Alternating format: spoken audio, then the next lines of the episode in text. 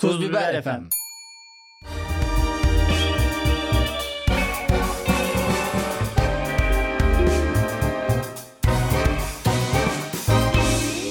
Sevgili Cemil Marki, sevgili partnerim Lafola'nın kader ortağı. Nasılsın? İyiyim ya Cemil. Nasılsın Özer? Boş harikayım, bomba gibiyim. Çünkü güzel girişleri boş ver. Neden iyiyim biliyor musun? Bahar geldi. Bahar geldi. Bir ceketimi çıkarayım, saygısızlık olmasın biraz. Sıcakladım. Çıkar işte bahardan dolayı. Baharda elde montla gezilen o kötü döneme denk geldik. Sana ilk sorum şu. Sen böyle olduğunda mı gelir bahar? Yoksa bahar geldiği için mi böylesin? Cevap veriyorum. Ben böyle olduğumda dikkat et bir havaya. Bahar gelir. Bahar insanı daha çok olması gerekirken aslında hiç olmayan bir çeşit bahar insanı. Çünkü bahar görüyorsun. Montlar elde. Belli olmaz. Gerçi İstanbul üzerinden değerlendiriyoruz ya. İstanbul'un baharı da bir şey oluyor. Ya İstanbul'a kar yağmadan Türkiye'ye kış gelmez diye de bir şarkı sözü yok. Aklımıza gelen ilk şeyleri söylüyor muyuz ya? Herkes rastgele konuşsun ya. Böyle bir seferde böyle yapalım. İlla bir kontekste bağlı olmasına gerek yok. Direkt aklımıza geleni söylüyoruz. Bu arada bu Candan Erçetin şarkısında hiç haz etmem. Ya orada sinir bozucu bir neşe var. Bahar geldiğinde mi böyle olurum yoksa böyle olduğunda mı gelir bahar? Ayrıca bunun seninle ne ilgisi var? Heh. Tabii ki ben böyle olduğum için. Ya kendi kendine bir... Ben oradan şunu hemen sana söyleyeyim. Neden sinir bozucu oldu? O şarkıda ne sinir bozuculuğu var biliyor musun? Çevrende bir arkadaşın aşık olur. Hı-hı. Yeni bir ilişkiye başlar. Hı-hı. Çok mutlu olur. Baharda gelse mutlu olur artık. Karda yağsa mutlu olur. Bir süre efsunlanmış gibi gezer. Bu şarkıda o hava var. O yüzden rahatsız ediyor insanı. Hayır, burada şöyle bir... Sinir. Baharı falan siklediğinden değil yani. Başka şöyle bir şey, bir sinir bozuculuk var. Başta bir önermede bulunuyor. Diyor ki bahar geldiğinde mi ben böyle olurum yoksa böyle olduğumda mı gelir bahar? Yani böyle bir kafasında çelişki varmış gibi. Önermede bulunmuyor. Orada bir açmaz var. Açmaz var, tamam, daha doğrusu özür dilerim. Orada bir açmaz var. Bu açmaz da bize soruyu yöneltiyor. Çok büyük çelişki varmışçasına. Ama finali nasıl bitiriyor?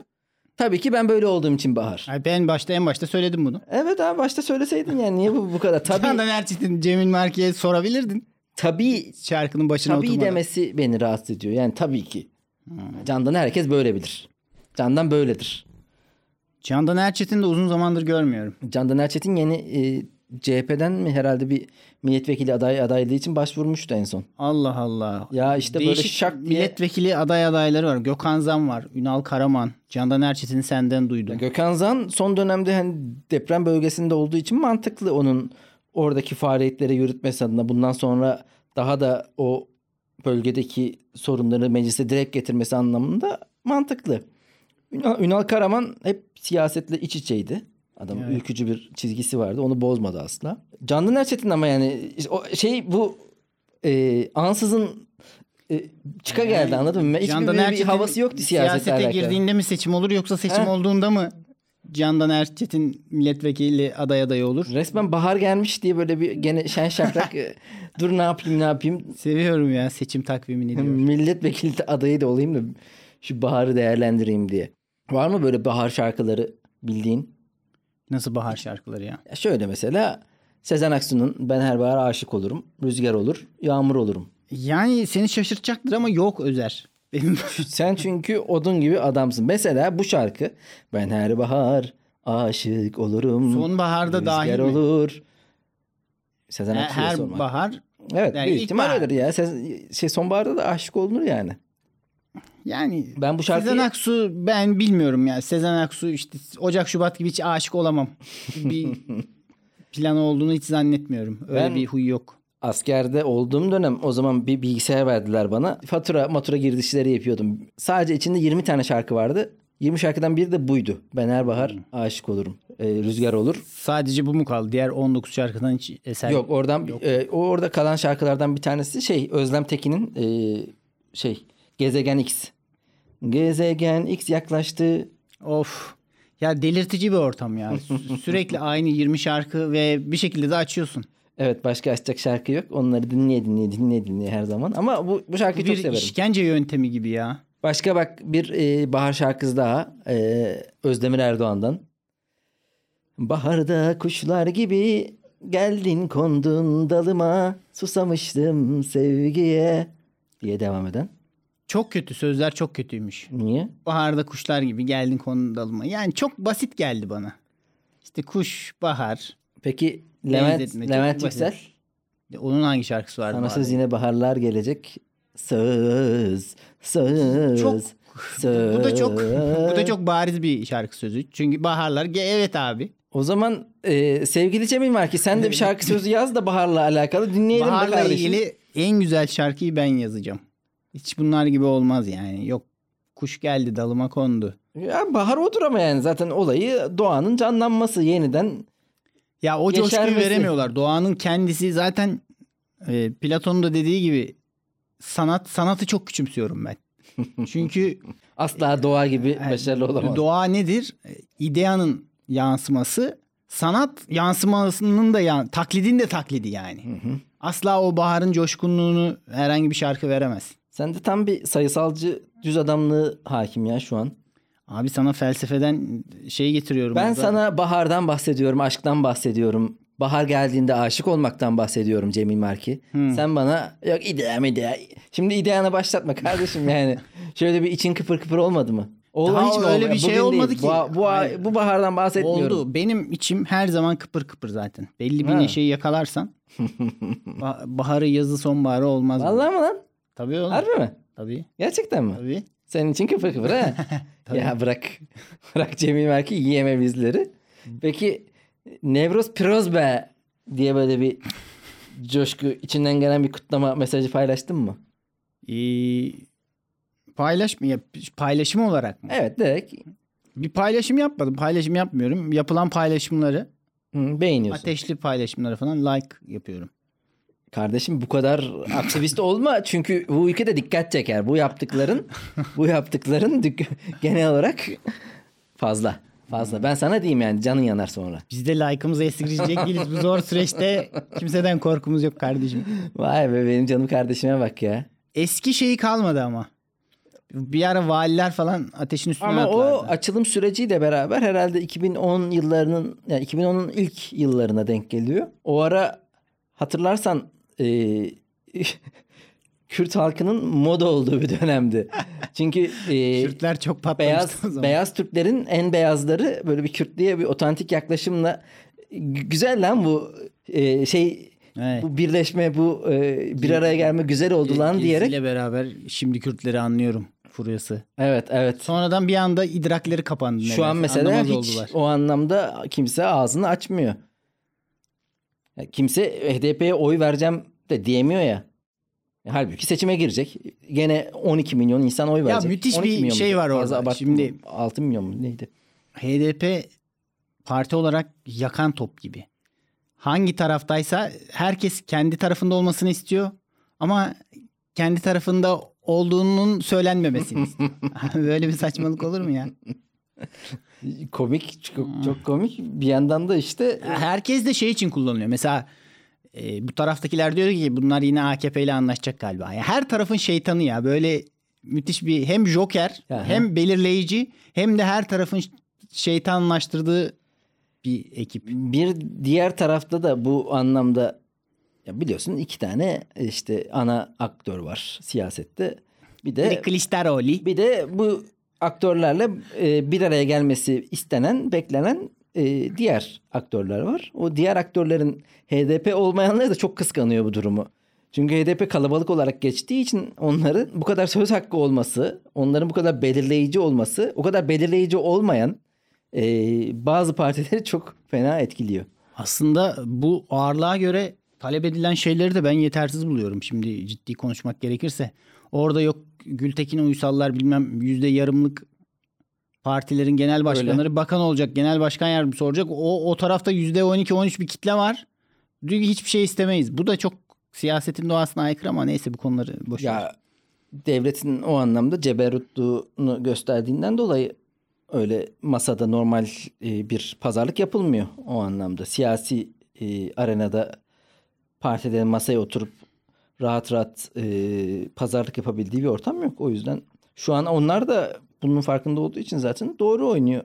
En doğru olabilecek şekilde ki ben yine başarılı buluyorum. Başarılı tabii. Abi bugün herhangi bir partiden 100 kişiyi tutukla hiçbir parti çalışamaz olur. Binlerce kişi hapiste ya. İnanılmaz bir şey. Hatta kapatılma tehlikesine karşın bir yedek partiyle beraber Ya biz yedek şarj aletiyle dışarı çıkamıyoruz. Siz... Ya eskiden şey vardı böyle Moğollar, Türkler falan Orta Asya'da yanında 7 tane bir askere 7 at düşüyormuş. O yorulursa öbürüne biniyor. O yorulursa şeyin de hareketinde kim bilir kaç tane geride parti var bilmiyoruz yani. Peki o zaman bir önemli soru daha.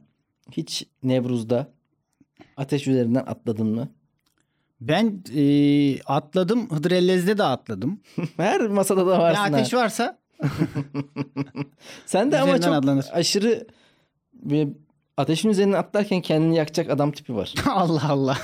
Ya böyle bir abi baksana. Abi benim atlamam çok iyidir. Evet.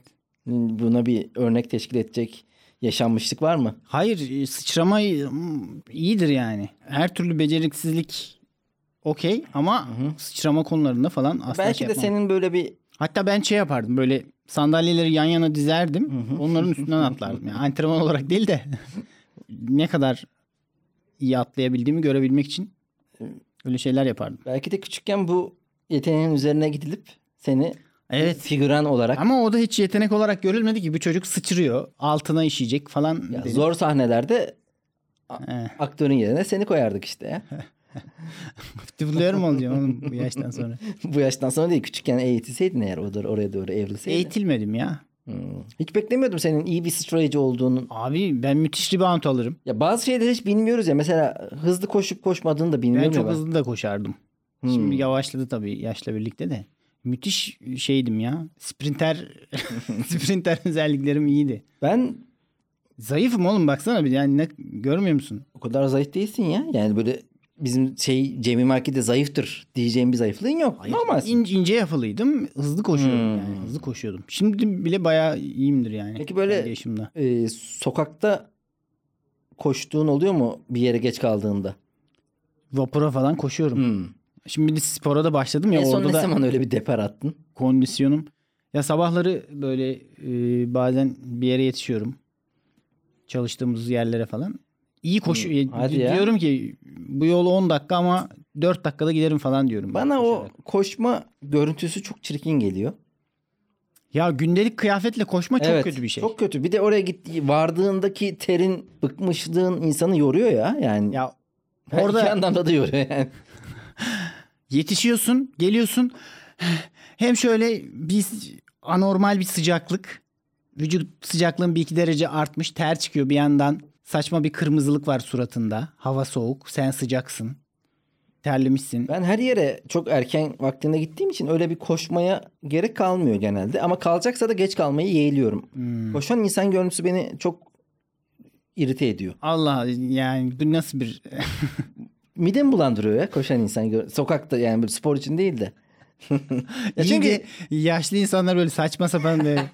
Yavrum koşmayın başım döneniyor. Ondan değil de ya bir şeyin koşacak kadar önemli ya ne olabilir ki abi? Vapur kaçıyor abi. 15 dakika mı gidiyor? 15 dakika daha bekle ya. Bahar gelmiş. Aşk dolu. Ben böyle mi oldum bahar gelince yoksa ben böyle miydim? O yüzden mi geldi bahar bilmiyorum ama. Koşanlar yüzünden bahar... Gitti. yok yani o koşma hissi beni kapitalizmle ilişkilendirebileceğim bir çirkin yanı var. İnsanları neyi bu kadar koşmaya mecbur bırakıyor ya? Ya çok her şey saatli ve hiçbir şey saatli yaşama göre ayarlanmamış. Koşmayacak abi vallahi bak yani umarım kimse günlük kıyafetleriyle koşmak zorunda kalmaz bu. Akıl dolu bir koşu futbolda yani akıl dolu bir koşu. Abi ne kadar akıl dolu olabilir bir koşu ya. Ha mesela halı sahada koşu. Yani güzel. Ama bu arada enteresan bir istektir bu içimden gelen. Bazen de depar atasım geliyor benim. At abi. Ya işte günlük kıyafetinin olmaması lazım bunun abi. Durup dururken koşmak bir şey ne oluyor lan dedirtir. Etrafında baktırır koşan adama bakarsın yani. Bazen ama o depar atma ismine hissi de gelir bana. Yandan gelen ortaya kafa vurma isteği. Böyle yandan bir orta gelse de şu alnımın ortasıyla çat diye vursam. Ben onu çocukken çok oynardım ya. Tenis topunu ya da. Ben de. Top, duvara çarptırıp orta yapıyordum kendime. Ben en güzel dayaklarımı o duvarda vura vura ses çıkarmaktan yemiştim. En güzel dayaklarım. Şiir kitabı gibi. En güzel dayaklarım 2. Ben bugün biliyorsun şu aşk adamıyım, bahar adamıyım. O yüzden bir dayaklar yakışmadı bahara. Şiirde patlatabilirim yani. Bilmiyorum, o yüzden koş. Alsam seni kucağıma belki. Ya yapmayalım. Bu bölümde en azından bizim Tuz Biber'deki o kadar da tanınmayan komedyenlerin o kadar da bilinmeyen şakalarına gönderme yapıp. Şaka da değil oğlum, şiir bu. Şiir bu da yani, şiir şaka. Şaka şiir. Yani mesela Caner Umur'un şakalı şarkısı var ya, bu da şakalı şiir. Evet. Her şeyde deneniyor edebi türde. Bütün sanat... dişlere basıyoruz abi, ne yapalım artık. İşemeli sıçmalı deli olacağız. Peki üzerinden atladığın ateş lastik seni yakmasın mi? Dikkat et. Lastik miydi? Lastik yanmasın mıydı? Lastikten de böyle... atladım. Normal odun ateşinden de atladım. Ha, bak o 2010'lu yılların başlarındaki barış sürecinde tabii ki AKP'li vekiller de Güneydoğu'ya gidiyor. Bakın ne kadar biz Kürt halkıyla aşırı kucaklaşıyoruz ayağına. Alın size bir Kürt. Bir Kürt daha. Onlar da atlıyordu ateşin üzerinden. Tabii ama canım, valiler falan atlıyordu. Yalan, bir tane yanmıştı bir tanesi işte onlardan. Tutuşmuştu. Bir tanesi de ondan sonra mı artık bilmiyorum da. O kadar cılız bir ateşin üzerinden atlıyorlar ki artık yani çocuk oyuncağı gibi. Yapmayın kardeşim yani bu. Abi nasıl sen... Koşmayı, takım elbiseyle koşmayı rahatsız edici buluyorsan ateşin üstünden atlamak takım elbiseyle çok daha riskli ve rahatsız edici bir şey. Bence yapılmamalı zaten. Onda da gene mümkün mertebe. Aynen, işi bilenler atlasın. Sıçrama kapasitesi yüksek Cemil Marki gibi insanlar atlasın. Ya kardeşim orada da bir spiritüel bir durum var işte. Ateşin üzerinden atlayalım da arınalım da. Da yani bunun bir modern hale getirilmesi de olabilir miydi? Neyin üstüne atlayacağız? Isıtıcının üstünden mi atlayacağız? Katalitik sobanın üstünden mi atlayacağız? Ya bilmiyorum yani. Sadece ortaya soru atıyorum ben. Soru soruyorum. Bunun cevaplarını kim verirse artık bilmiyorum. Hı. Önemli olan doğru soruları sormaktır. Ben saçma zaman aklıma gelen soruları soruyorum. İnşallah bunlardan. İnşallah bazıları... doğru sorular bunlardır. Bunların doğru soru olup olmadığını da birileri anlar diye umuyorum.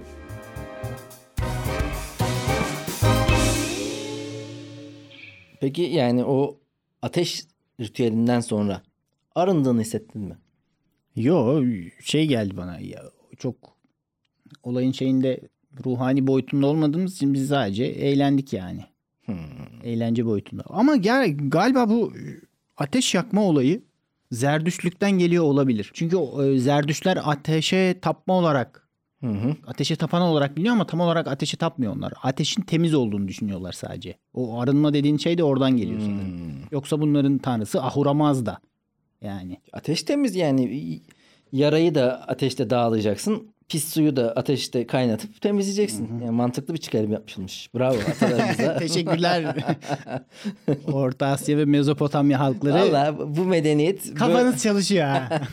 Bu medeniyet böyle bugünlere geldi. Herkes üzerine 3-5 bilgi koya bugünlerimize gelmiş olduk. Yılın ilk çeyreği de bitti artık yani. Abi çok çabuk gitti ya. Onu ben not almışsın, gördüm. Yılın ilk çeyreği bitti. Ne ara bitti ya?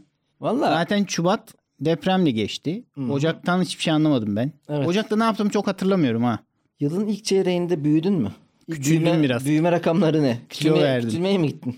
Aynen. Bedenen kilo verdim. Şubat'ta biraz sahneler oldu. Yıla başlarken, maddi olarak da küçüldüm.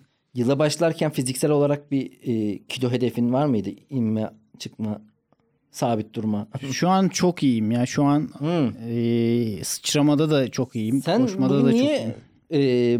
Adamı siker geçerim. Kendi bedenini övüyorsun sürekli. Zayıfım ya ben, fitim abi, ya ben. Çok iyiyim ya. Bu ne abi? Nereden geliyor bu ya? Hem fiziken hem ruhen hem de akıl anlamında belli bir seviyeye geldik. Fatih Terim gibi. Boşa mı akıyorsun peki yani şu an? Evet. Daha iyi yerlerde değerlendirilmem lazım. Allah, ben kilo olarak kilo alıyorum. Çünkü kendi... Sen balayından geldiğin zaman çok kötüydün ya. Kötüydün ne? Kilolusun denir ona en fazla. Yani kötüydün dedin. Kötü mü? Ne?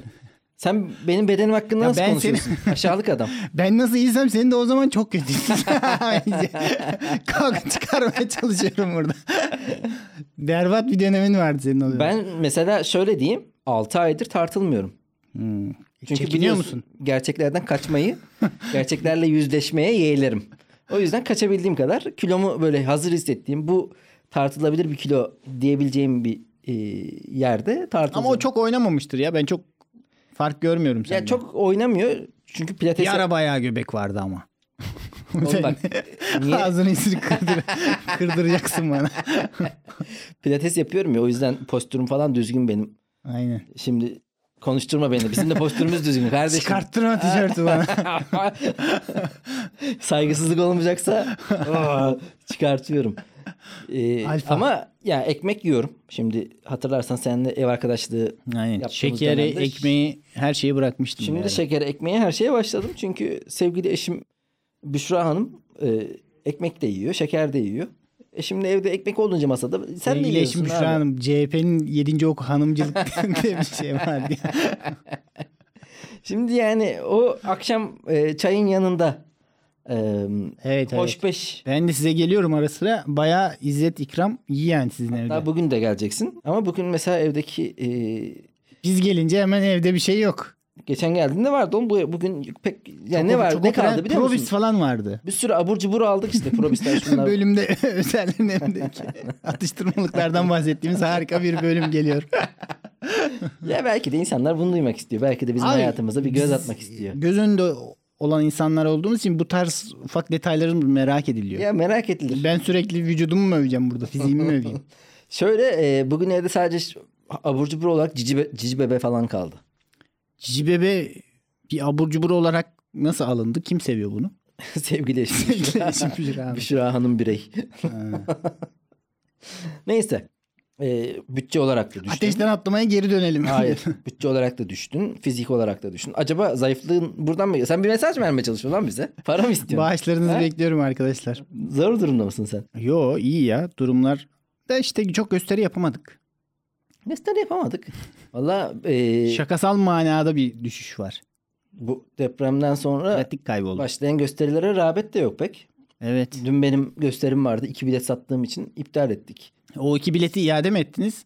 Aramışlar. Herhalde bir kişi almış 2 bileti. Fikret dedi ismine. Sordum çünkü hani aradınız mı, ne yaptınız mı diye. Aradım dedi. Hatta mail atıyorlarmış önce. Sonra da garanti almak için aramışlar. Şey diyecektim. Bu bilet satamayınca sevgili lafolacılar, komedyenlerde birden sağlık sorunları baş göstermeye, yani ortaya çıkmaya başlıyor. Hepsi hemen anında sağlık sorunların nedeniyle bu akşamki gösteri iptal oldu. Bilet iadeleri yapılacaktır. Halbuki orada da bilet yok doğru dürüst. 2 tane biletin ne iadesi yapılacak? Domuz gibiyim ama. Öyle. Vallahi ben de dün domuz gibiydim gerçekten ama evde birden böyle. Yalnız bir ay yok gösteri, işte 22 Mart'ta gösteri var. 22 Mart 52 tane bezdiren. Biz de paylaşırken beziyoruz yani, aynı his bizde de var. Paylaşım yapıyoruz, sonunda bir tane Fikret Bey bilet alıyor 2 kişilik. Fikret Bey, bir şey soracağım, tamam iade edeceğiz de. Nereden gördünüz? O da senden görmemiş Allah. Bilmiyorum ki acaba beni yani ben şu yüzden de ismini sordum. Acaba tanıdığım biri mi? Fikret. Hı-hı. Belki de o da utandı, başka bir isim verdi. O da tanıdık biri.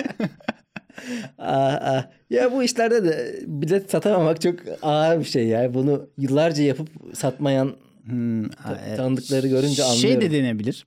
Seyircilerin sağlık sorunları nedeniyle gösteri iptal. Onlar gelemedi yani. Ben de bir şey yok da. Seyircilerin bazı işleri ve zaman ayıramamaları nedeniyle. Ya bir de mesela Kadıköy aşırı kalabalık olduğu zaman Kadıköy'deki en tenha yer gösteri salonu olabiliyor ya. Yani normalde hani Starbucks'ta falan oturacak yer bulamazsın. Git orada çalış. Yani o yüzden bazen, eğer şimdi bu aralar en azından kafa dinlemek için işte bir sakin bir yerde bekleyeyim, arkadaşınızı beklemek için falan gösterilere gelebilirsiniz. Stand-up meditasyonu. Dışarıda yağmur falan yağıyordur. Ya tabii mesela gösteriye gelen seyircilere de şey denir ya. Beni bugün yalnız bırakmayan seyirciler. Ben orada kendimi şeyde hayal ediyorum. Yani boş salon, beni bugün yalnız bırakan seyircilere. Kocaman bir sistem.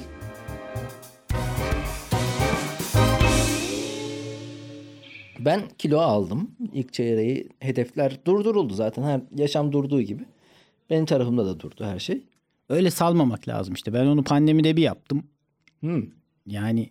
sporu falan bıraktım. Sonra geri çok zor başladım. Sporu yapıyorum ben. Biliyorsun ben pilatesimi yaparım sabahları. Namaz gibi hemen sabah ilk iş alırım pilates topumu, pilates bantımı. Ondan sonra 20 dakika, 25 dakika sporumu yaparım. Şeyi fark ettim, hiç Ramazan'dan bahsetmiyoruz ha. Geçen bölüm bahsettik ya. Bahsettik mi? Ha, iftar, oruç mu? Doğru ya doğru. Kardeşim ben kimle podcast yapıyorum acaba? Senin bir replikan, bir ikizin falan var da bir o geliyor, bir sen mi geliyorsun? Acaba hanginiz daha bahar gelince geliyor? Bizim çırağı yolladık. Yani bilemiyorum ama konuştuk bunları Doğru doğru, tamam. Ne diyordum? Bir şey, önemli bir konudan bahsediyordum. Kilo almıştın. Ha, sabahları namaz gibi. Kısa vadeli hedefleri boş verdim. Uzun vadeli hedefler. Yani dizi yazıyorum mesela şu an. O da bakalım. Ne zaman? Nasıl oldu dizi? Bana da attın da hiç bakamıyorum. Hiçbir şeye bakamıyorum ya. Ya kardeşim sana podcast konuları atıyoruz. Ona da burada az önce yanımda baktım mesela. O şaşırdım ya. İlginç konular atmış. Bu bölüm güzel olur dedim. Keşke baksaymışım. Konulara burada bakmanın dışında geçen bölümü hiç hatırlamıyorsun. Podcast'i anlık böyle yapacaksın. Dizi güzel ya. Dizi işte ilk bölümün bitmek üzere. Zaten bir bölüm yazacağım senaryo. 9 bölümde sinopsis yazacağım. Hikayesi oturdu. Ondan sonra da klasik dizi elde kalır. Satamayız ve bir de dizi var kenarda ama diye yıllarca benimle dolaşır. Dosya halinde. Ya enteresan bir şeyden bahsetmek istiyorum. Bahset bakayım. Mustafa Sarıgül ve Ümit Özdağ dramatik bir şekilde ortadan kayboldu. Bu insanlar nerede abi? Mustafa Sarıgül TikTok çekmeyi mi bıraktı mesela? Bilmiyorum ya, TikTok'un bunlar şampiyonlarıydı. İnternet kodası mı bitti acaba? İşte Muharrem İnce şu an onların tabanını elinden aldı. Ya bu aslında bayağı az bir taban olduğu için falan mı? Çünkü 6 ay önce Ümit Özdağ kraldı. Yok çünkü şimdi deprem oldu. Suriyelilerin çoğu ya hayatını kaybetti ya da o aşı tutmadı, tamam mı? İşte Suriyeliler evleri yağmalıyor bilmem ne. Olmadı yani. Adamlar ölmüş. En berbat şekilde can verdiler kötü yerlerde yaşadıkları için. 2, kimisi ülkesine kaçtı falan. Öyle bir şey oldu. Suriyeli gündemi söndü 1. 2, şeyden hani Kılıçdar aday olma tayfa var ya. O gündem yani adaylığı kesinleşmeden şeyin karşısında kim varsa, Kılıçdar'ın karşısında kim varsa biraz şeydi. Bir rağbet görüyordu yani. Ha, yani yeter ki Kılıçdar olmasın. Aynen. O bir sopaydı. Şimdi o sopa Muharrem İnce'nin eline geçti. Çünkü barutu kalmadı. Ümit Özdağ çıkıp ne diyecek? Geçti mi peki? Yani sence Muharrem İnce... Ya Muharrem İnce... Bu atı sürebilecek mi? Bu deyim var mı? Ben şu an uydurdum. Sürer. Ben ne yapmaya çalıştığını anlayamıyorum tam olarak. Gerçekten de sezemiyorum adamın ne yapmaya çalıştığını. Çünkü akıl sınırları içerisinde hareket etmediği için akılla da idrak edilemiyor ne yaptığı. Evet. Ben hep soruyorum mesela, bize de kızıyorlar ya, bir demiş 3 kelimeden fazla cümle kuramıyorsunuz. Ben dedim memleket partilerde anlayabilsin diye. Gittim orada fevri bir yorum yaptım. Evet hatırladım. Ya tamam Muharrem İnce, bana memleket partisinden ikinci bir insan söyleyin diyorum. Benim arkadaşlarımdan da var. Hiç kimse bir şey diyemiyor. Diyor Muharrem İnce'nin karısı. Ülkü İnce. İkinci kişi yok. Yani kimle yöneteceksin ülkeyi? İlk gün 23.000, ikinci gün 27.000'de toplam 100.000 imza için 28'ine kadar da süre var. Meral Akşener ilk günden tamamlamış 100.000 imzayı. 117.000 falan yapmış hatta Meral Akşener. Abi bu iş teşkilat işi. Evet. O yüzden mesela bu en çok... mesela var, sandıklara nasıl sahip çıkılacak? En çok dalga geçilen isim işte Demokrat Parti lideri Gültekin Uysal ya, ama Demokrat Parti eski bir parti olduğu için alakasız köyde bile kesin bir şubesi ya, ne denir ona? Seçim merkezi gibi, seçim bürosu gibi bir baraka vardır. Koymuşlardır yani. O yüzden yani o anlamda işlevsel bile olabilir adamın orada 2 tane bile o şubede duran birisinin olması, sandıklara bakacak birinin olması o anlamda etkili. Yani Memleket Parti harbiden ya, şöyle diyeyim, bir sokak röportajı fikridir bu. Bunu bizi dinleyip de aklına gelen ya da bunu yapabilecek insanlar, bizim Baho var. Açık mikrofonlara geliyordu. Belki onun kulağına gider. Yani sorsunlar sokakta bir 100 kişiye Muharrem İnce'nin hangi parti başkanı diye Memleket Partisi ismini vermeyecek çok insan olacağına eminim. Hmm. Yok öyle bir şey çünkü yani Memleket Partisi'nin de ismi çünkü yok. Kendisi AK Partili şu an. Ya yok öyle bir şey demiyorum da. Çünkü birinin AK Partili demek.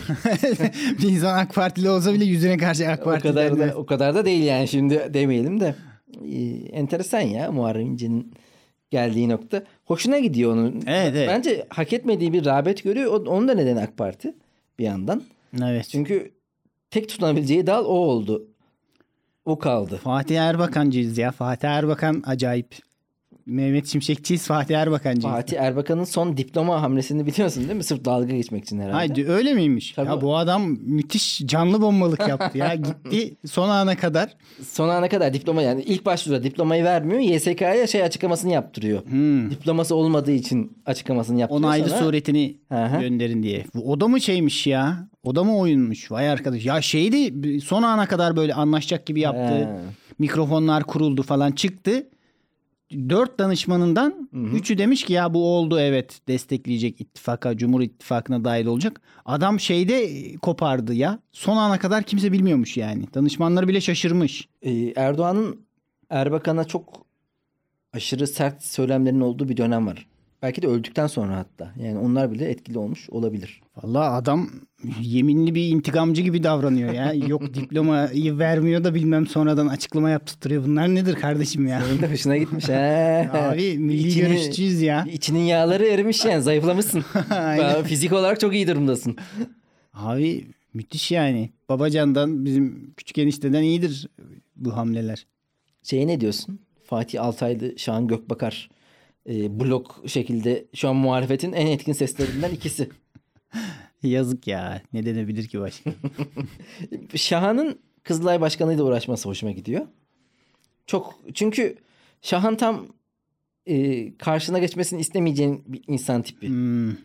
Bel altı da vuruyor. Bel altı vuruyor. Yani sen yapmazsın anladın mı? Yani biriyle tartışmada gene akıl sınırları içerisinde kalmaya özen göstereceğin için Kızılay Başkanı'nın yapacağı bir açıklamaya karşı şimdi normal cümleler kurarsın. Şahan'ın da bir bagajı olduğu için onu örtmesi için daha yüksek perdeden saldırması gerekiyor. Şimdi sen saldırıyor mu? Tombişim diye Tayyip Erdoğan'ın belgeselinde oynamışsın. Bana Tombişim dedi yanağımı sevdi demişsin. Yani Kızılay Başkanı değil senin Süleyman Soylu'yu indirmen lazım bu geçmişi sildirebilmek için. Kızılay Başkanı küçük gelir buna. Ya da diyordur belki abi durun ya önce Kızılay Başkanı'ndan başlayalım. Sonra yavaş yavaş. Fatih Altaylı da aşırı sert. Ya Ciner Grup zaten Habertürk bence artık bu tarafa yatırım yaptı. Tamamen kopardılar yani. Bu işlerde de çok ya.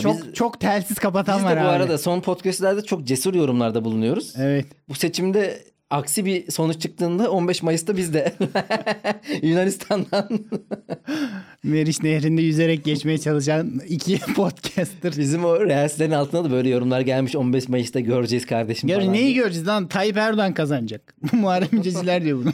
Sizin yüzünüzden Tayyip Erdoğan kazanacak. Bizim göreceğimiz bir şey değil ki. 22 senedir aslında bir pratik ettiğimiz için belli bir... Biz yaşadık koçum. Yani siz bir ekstra bir durum olacak sizin için. Evet onu diyen de Muharrem İnceci bir yandan da. Evet. Bir demeyeyim diyorum da neyse boşver. Ya Reels, Instagram bataklık ya. Cidden alttaki yorumlara genel olarak aslında hiç bir araya gelmeyeceğin insanlara. Siyaset de böyle bir şey bu arada. O yüzden siyasetçi değiliz ya. Hiç yan yana gelmek istemeyeceğin insanların fikrine, oyuna... Onların onayına ihtiyacın varmış gibi olmasından dolayı bu siyaset çirkin bir şey oluyor. Ya bizim yaptığımız işte de altta yorum yapıyor adam. Canım sıkılıyor ya bu insana aynı ortamda aynı yerde bir araya gelmiş olduğumdan dolayı. Ya bu arada yani yorumlar kesinlikle yanlış demiyorum. Belki de evet 3 cümleyi bir araya getiremiyorum. Ama o adamın o fikir dünyası asla yan yana gelmemem gerekiyordu diye hissediyorum. Ama işte oraya iş yapınca da o yorumları kıstığında o da çirkin bir görüntü ve yapmaman gerekiyor. Her şey olması gerektiği gibi aslında. Biz de şimdi burada hiç dilin kemiği yok. Herkes hakkında atıp tutuyoruz. Diyemeyiz. Ya ama siz bizimle ilgili hiçbir şey demeyin. Herkes her şeyi söyleyecek yani. Tabii. Biz söz hakkı istiyoruz. İnsanların da söz hakkı var. Öyle. Mizah yeri geldiğinde insanın suratına tokat gibi şaklar. Bir de ben şeyi severim ya, bazı insanlar şey diyor ya böyle, kötü yorumlara hiç bakmıyorum, moralim bozuluyor. Ben özellikle kötü yorumlara bakıyorum. Çünkü iyi yorum yok. Başka nereye bakabilirim ki? Ondan değil de yani düşmanın demeyelim, çok ağır bir ifade olur. Seni hiç beğenmeyen bir insan ne düşünüyor?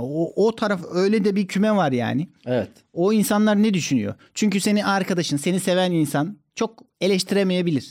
Abi ya. Ama karşıdaki insan doğru bir şey söyleyebilir. Şey de hareketi, hasmane de hareket etse tamam, çok doğru bir şey söyleyebilir. Stand-up anlamında böyle, tamam mı? İşte stand-up anlamında mesela bana gelen yorumlarda hitabetle alakalıdır, ses tonuyla alakalıdır. Yorumları zaten ben alıyorum onu çünkü mantıklı buluyorum. Ama mesela biz Reels paylaştık ve orada siyasetten bir şey konuştuk. Altına adam göreceğiz 15 Mayıs'ta yazdığını, sinirleniyorum. Kardeşim neyi göreceksin? Yani ben fikrimi belirtmekten, çünkü yani ifade özgürlüğünü en kısıtlayan şey o yorum. Yani adam özgürce ifade ediyor ama ifade ettiği şey beni tehdit etmek.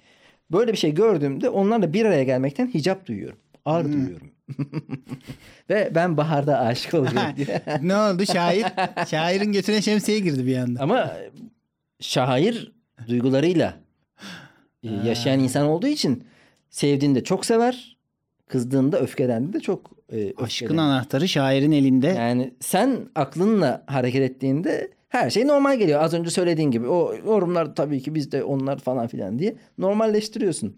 Ama ben bugün daha bahar evet, coşkulu olduğum için. Duygu insanı oldun iyice. Ama gerçekte tam olarak ben de senin gibi aklımla hareket ediyorum. Peki aklınla hareket ediyor demişken, şimdi Mehmet Şimşek'e mesela bakanlık teklifi gitti. Adam artık nazikçe reddetti. Ya mesela o teklifi nasıl reddetti? Şey dedim, işlerim vardı. Gerekçe de bu. İşte yurt dışında işlerim var. Mehmet Şimşek yabancı vatandaş. Türkiye bir bakan kaybetti. Yurt dışı bir dönerci kazandı gibi bir şey oldu. İngiltere vatandaşı mıydı Mehmet Şimşek? Evet. Yani onun rahatlığı mı var acaba? Çünkü istifa ederken dahi af istiyorlar ya. Acaba bir görevi kabul etmezken neler yapıyor? Çok çirkin gönderildi bir kere. Şeylerde falan, bunların gazetelerinde işte bu operasyonu kim adına çektin bilmem ne falan filan böyle gönderildi. Yani o ekip.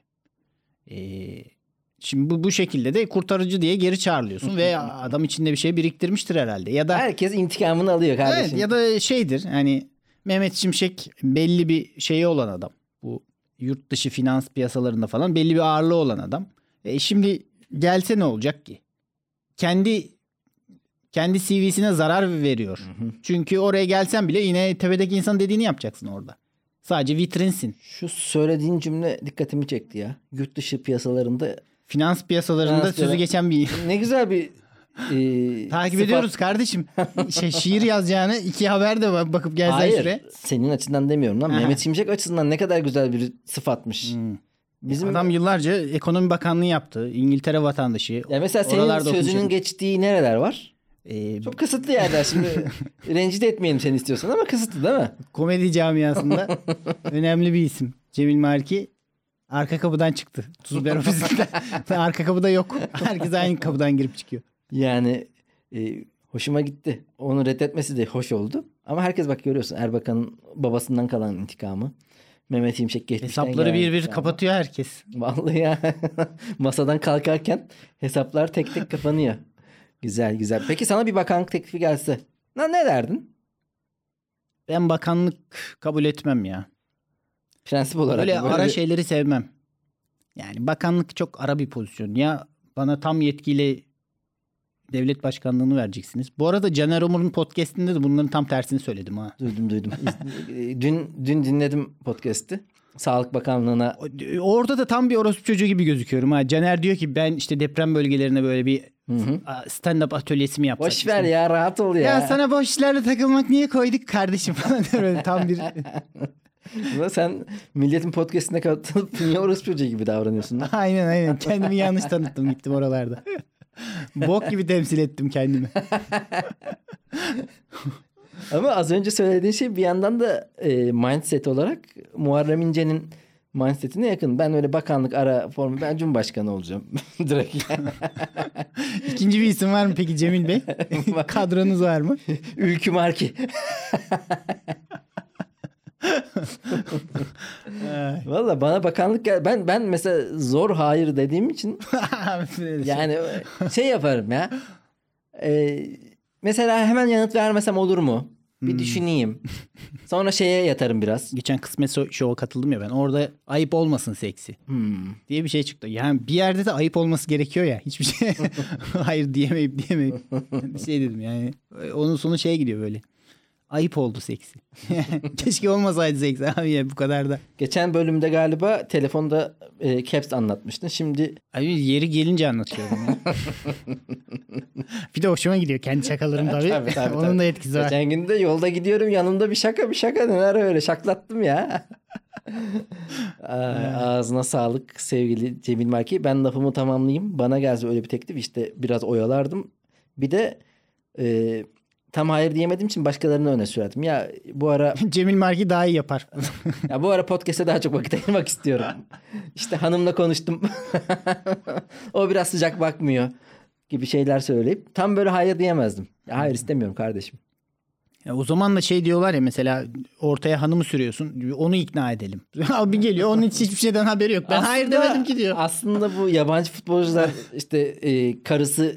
kabul etmedi var ya, aslında hayır diyemeyip karısını öne çıkaran adamlar nedeniyle böyle oluyordu. Çok hayır diyemeyince herhangi bir teklife çok yüksek marjla geliyorsun, tamam mı? Olmadık şeyler istiyorsun. Onu da kabul ediyorlar. Bu sefer iyice şeyin kalmıyor. Hakan Şükür'ün Juventus'a transferinde artık böyle yılda 20 tane uçak bileti gibi milyon dolarlar konuşulmuş. 20 tane uçak biletini de koyma sözleşmeye ama koymuş ve onun bu kadar incik şeyler istemesi biraz tırnak içerisinde çingenlik olarak. Çingenlik de değil de belki dediğim gibi olabilir işte. Ya bir yerde de sikerler deyip masadan onları kaldırmaya çalışıyor ama onlar da inatla kabul ediyor gibi bir şey olmuş olabilir. Olabilir sevgili Cemil Marki. Bir bölümümüzün daha sonuna geldik. O da olabilir. Her şey olasılıklar dahilinde. Baharda kuşlar gibi geldin kondun. Susamıştım sevgiye. Görüşmek üzere sevgili arkadaşlar. Haydi görüşmek üzere. Ciao. Dikkat edin.